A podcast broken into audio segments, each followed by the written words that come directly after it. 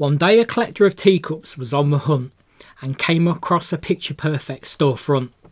Antiques, pottery, and teacups this superb shop sold.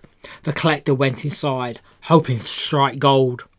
In this appealing shop, so he saw an elegant cup, and his hands went immediately to grasp and pick it up.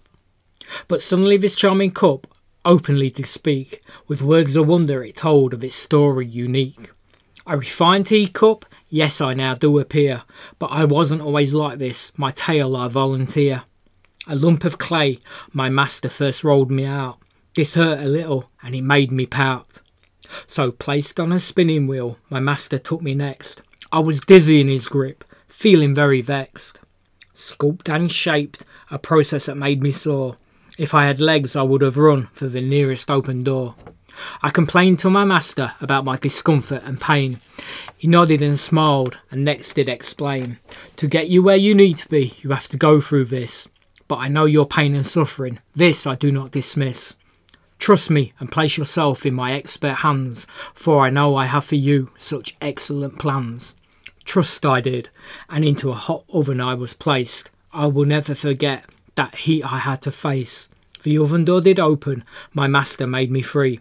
I began to cool down from the heat that was so beastly. Yet my painful process here still didn't end. Paint fumes covered me. It really did offend. Cough and choke, I felt the suffocate, and I really did wonder about my future fate.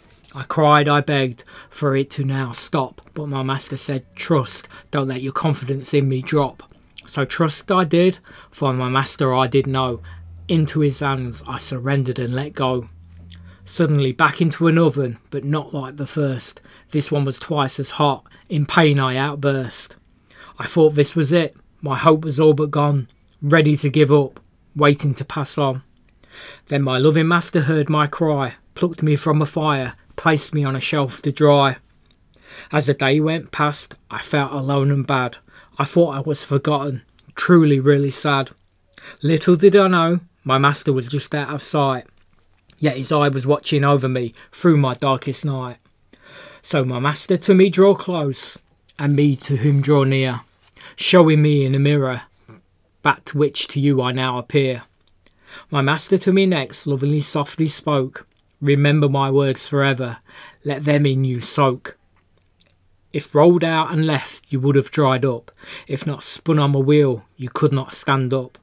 It hurt to be moulded and shaped into place, but I was making you my vessel in which I embraced. Hot and hurting in the oven, you was tightly packed, but if not for the fire, you would have soon cracked. Yes, fumes of paint did clog and congest, but colour was added to your life when you went through this test. Remember that second oven, twice as hot as the first? The one that made you think that you couldn't overcome and face the worst. But all this did was harden you up now you're ready to stand as a finished product. Now you are, as I had designed, all work together for your good, my work in you refined. So the teacup collector listened closely to the cup, amazed by his beauty which the tests had brought up. Brought with a price, the cup and collector together belong, and every time he drinks, the tale of a cup tags along. So we leave this tale of a teacup happily speaking to us today, the moral of a story we discuss without delay. God is the potter, and we are his clay. He will mould and make us, and all impurities melt away. Through fires and tests that we now do go, God stands with us in them, as close as toe to toe. Never alone, Jesus says, I will refine you in the fire, and lead you through every earthly maze. That is my desire.